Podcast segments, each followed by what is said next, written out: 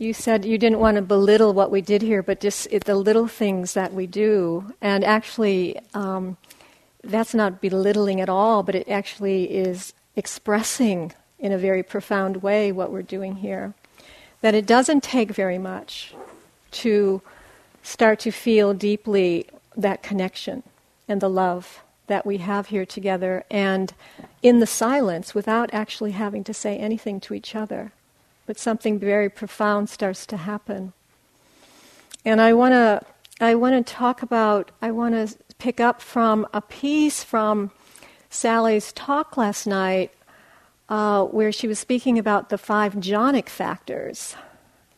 And there was this, there was the vitaka and the vichara, those first two factors of those mental factors that she was speaking about. And then she said the vichara, she said, you fall in love with the object. So you fall in love. And I thought we should come back to that. We should come back to the falling in love.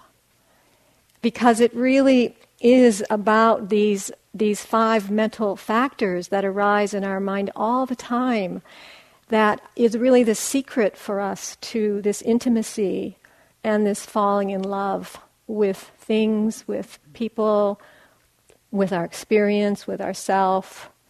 And and that's the that's the piece that we're really working on here and that we're generating here. we've been we've been working with these factors of mindfulness and concentration. We've been playing with these. They've been dancing with each other over this week.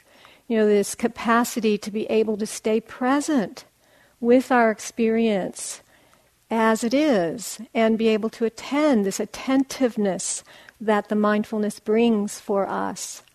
And then that support with the concentration, that steadiness or the gathering of the mind with what's happening. And so we've been playing, we haven't been leaning too much into the concentration as a, as a samadhi practice to try to get somewhere, to have certain experiences.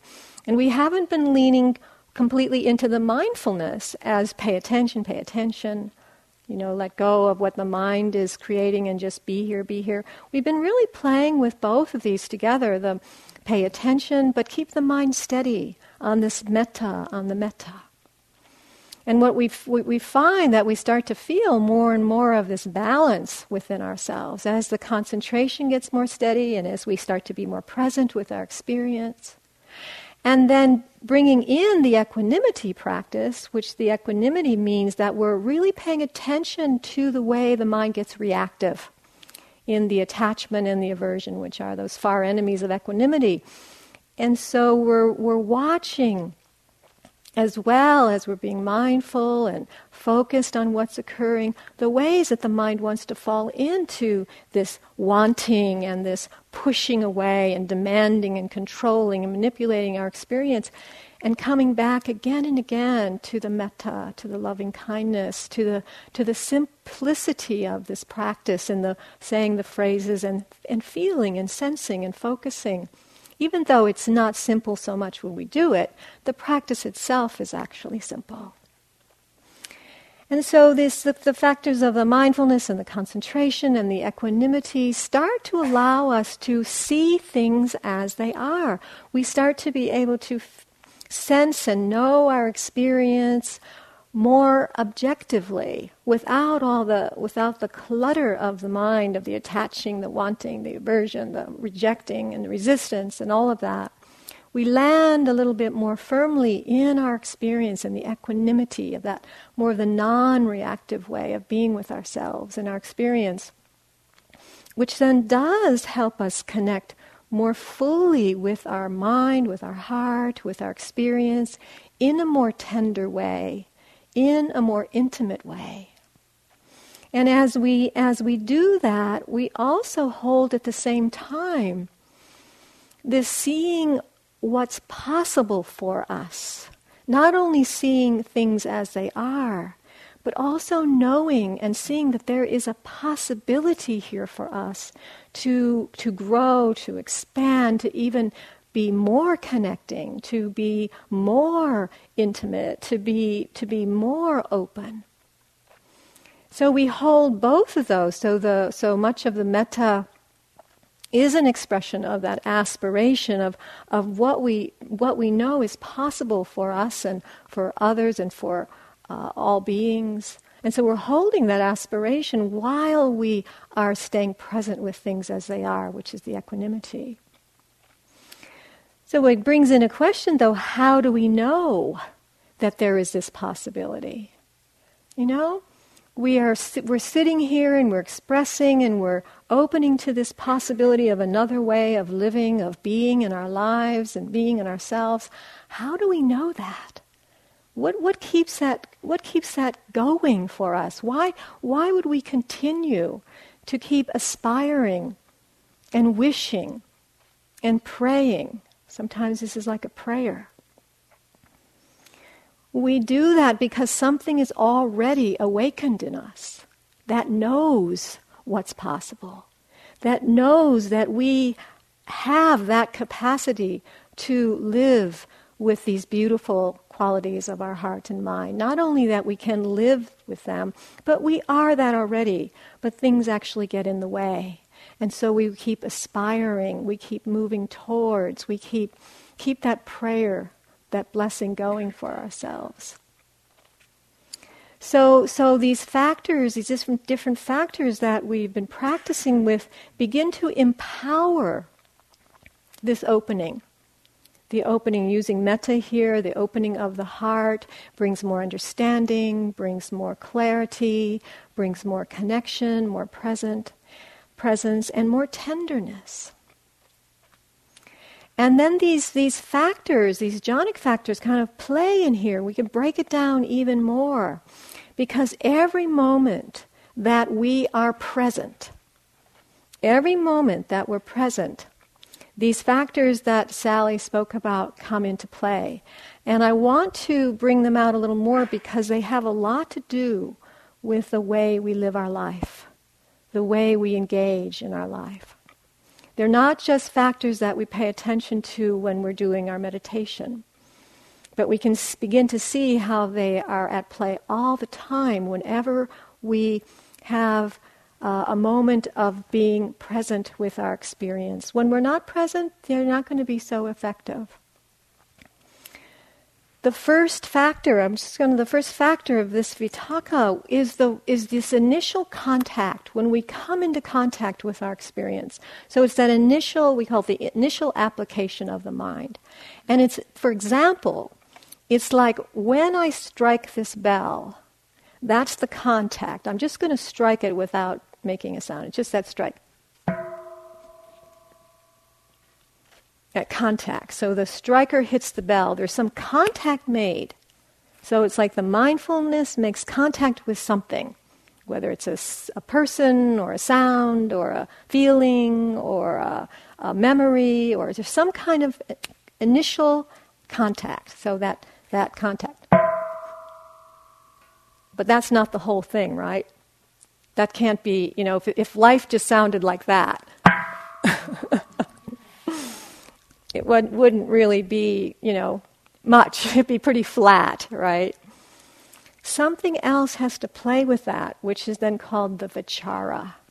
They go, they play together, the, the contact and the vichara, which is when you actually strike, make contact with something, something happens. Always.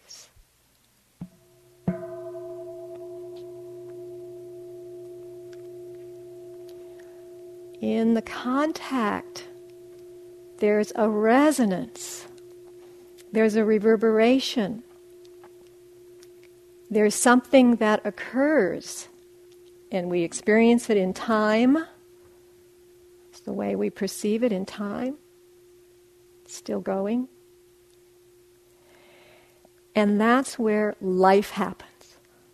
Life happens in that reverberation upon the contact. And this is really what gives, we called it that rubbing with the object. This, what, this is what allows for the intimacy with what's occurring. Just like then, if you were present with that, there was some intimacy with that sound. And then that has an impact, that has an effect, that has a resonance, that has a reverberation that we can be present for. Part of our practice is the presence with that reverberation. This is really what gives the emotional tone of the experience. Whatever it is, whether it's we smell a flower and we just allow the vichara, the sustaining of that experience that has a, a whole flavor, a whole, a whole res- reverberation in that smell. Or when we meet a person, we come into contact, there's a reverberation, or we have a memory, or we see, I don't know, some there was something going on out there. People were looking at something uh, and there was some reverberation. You could feel the whole energy around it, and I didn't get a chance to go over and see what it was. What was it? Oh, our, our dear snake. Yeah. You know, you see it, and it, it has a has reverberation depending on the different kinds of associations or the memories or the experiences that you've had in the past. They give rise to new conditions and new experiences that we then come into contact with that have reverberations. For example, seeing the snake and then the people coming together and the contact with the people coming together, that started to have some reverberation. And then that was felt outwardly, just like the strike of the bell. If we stay present for that, this is what gives rise to the intimacy with our experience and in our life. And it allows for the exploration, for the exploring, for the getting to know, for the curiosity and for the interest and, and all the knowledge and the understanding that starts to come because we're staying in contact with, because we're staying in presence with. Oftentimes, those old strategies can come in where we just sort of, the mind slips off because there are maybe certain memories or, or ideas about what might happen if I stay in contact with this thing. Sometimes it's scary, it's fearful, and that entering into the intimacy with whatever it is and being open and being connecting and being present, sometimes it's too much. It's too much for the heart, it's too much for the mind, depending on our, condi- our conditioning and our past experience and our relationship with intimacy and opening and connecting. So that may be the next contact that we come into connection with ourself.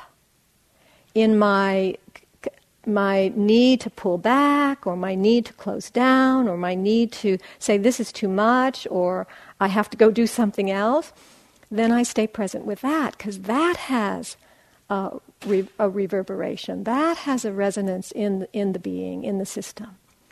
So whatever is happening, moment to moment to moment, contact, contact, contact, it's all going to be having an impact. It's all going to be having an effect. And as we, as as I pointed out with the, what was happening around the snake, all those ripples start interacting with each other. And we feel that from so many different, in so many different ways and so many different levels. And our, and our capacity to be attentive and present and awake and conscious begins to open and expand.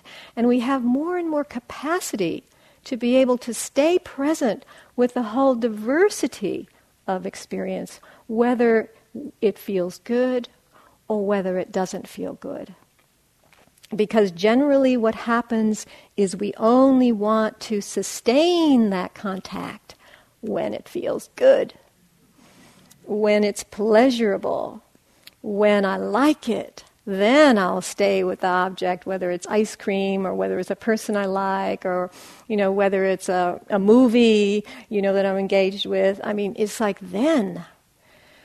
However, the problem with the problem with this practice of mindfulness and concentration and openness means that if we're going to open to life, we get it all.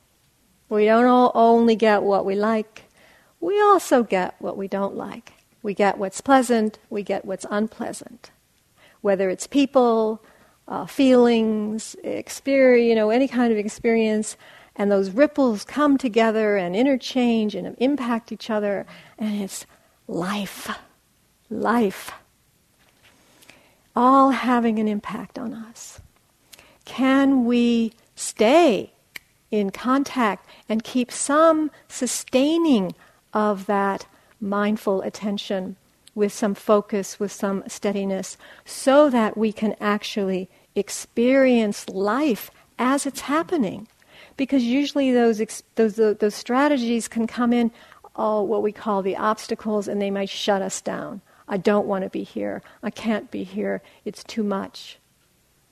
And that's okay, but can we be here for that? Can we stay in connection with what's happening for us when that happens? Stay here with ourselves. So I'm wondering, as I speak about this, I'd like to ask you, and you just can reflect for yourself in what ways over this week have you been able to sustain this kind of contact in your experience that has brought has has given rise to some kind of deepening, some kind of opening, some kind of understanding, connection, tenderizing, whether it's been continued contact with yourself. So many people have spoken about that. Just this sustaining of the attention again and again, over and over, all this discovery about yourself. Whether it's been a friend or any of the any of the people that you've been extending metta to. Whether it's been the nature, going out into nature and t- taking time with the animals or the, the, uh, the lizards or the insects, the horses. Sustaining that contact. What happens when that contact is sustained? There's a mingling, getting to know, the intimacy starts to arise. The sun, the moon, the grass, the air, feeling, sensing, seeing, hearing, life. This is life. Taking time. And what's happened as you've done this? the heart, your heart and mind have become tender, sensitive, more connecting as people have shared. Falling in love. Falling in love in ways that maybe you didn't expect. This is where it all happens. Sometimes we have to slow things down in order to begin to receive and feel this receptivity of the objects of our awareness or what's happening in our experience, all through the senses the seeing, the hearing, the tasting, the touching, the smelling, what happens in our mind, what happens externally. This is life happening. Can we be present for it? This is the this to me is the true metta. It's this quality of true connection of real interest and curiosity, wanting to know, wanting to uh, understand, wanting to stay awake for life. This is Joseph Campbell who said, People say we are looking for meaning in life. I do not think that is what we are looking for at all. I think what we are really looking for is an experience of being alive an experience of being alive. And as we as we stay with the connect the, the connecting and the contact, this is what grows and develops into the delight, the piti, the delight, the joy, which is the third of these factors. We feel more delight. We feel more joy. The heart even gets happier. And as Sally was talking, this sort of reaches a pit, pitch. It can get, we can get very, very uh, joyful about what about what's happening. And then, as all things do in nature, there's kind of a kind of peaks and then it calms, and then we feel that contentment, the happiness of being present, open. And then the mind gets very one pointed because it's home. We're home. And we don't want to go anywhere else. We don't want to leave. There's so much contentment. There's so, we feel so complete. This is the ekaggata, the one pointedness, which is very powerful because everything comes together in that. This one point where everything is now, everything is happening now. So all these factors begin to come together, which gives us the experience of being alive, being awake. And the mind gets bright, the heart gets bright, illuminated. The Buddha has called this original brightness, the original brightness, the radiance, the radiance of the heart, the radiance of the mind. All starts to come together as we stay here in this connection. This is what gives us more and more capacity to live our life in all the, the vicissitudes, all the changing vicissitudes, whether it's pleasant or unpleasant, whether it's challenging or easy, the heart gets stronger and stronger and stronger.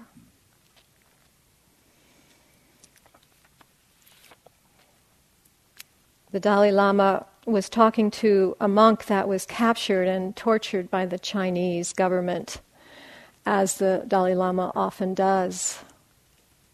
The Dalai Lama's heart is so, so strong. And the Dalai Lama said, Did you ever fear for your life? And the monk said, Yes. There was a moment I lost my capacity for kindness towards my captors. How about that? There was a moment when I lost my capacity for kindness towards my captors. You know, beyond, beyond what we might even be able to imagine, but that kind of capacity is possible for us as the mind gets strong, the heart gets bright, and we were able to sustain that quality of presence and connection with life as it happens. This is the true engagement, not apathetic, not indifference, not disengaging. It's not where this practice is going. This practice is about fully being alive, fully being engaged, because that's our nature when we are open when we're not lost in the habits of our attachments and our aversion. This is our nature. Then there isn't even a question of connection or disconnection. that whole duality just completely breaks apart because we just are that. We are that. We are that nature and the beautiful qualities of the human heart, the, the love and the compassion and the joy and the equanimity are expressions of this awakened mind and heart.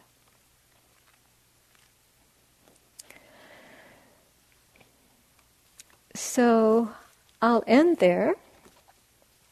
And we're going to open it up now. We can turn the tape off. Yeah? We, do we want to turn the tape off anyhow? And, uh,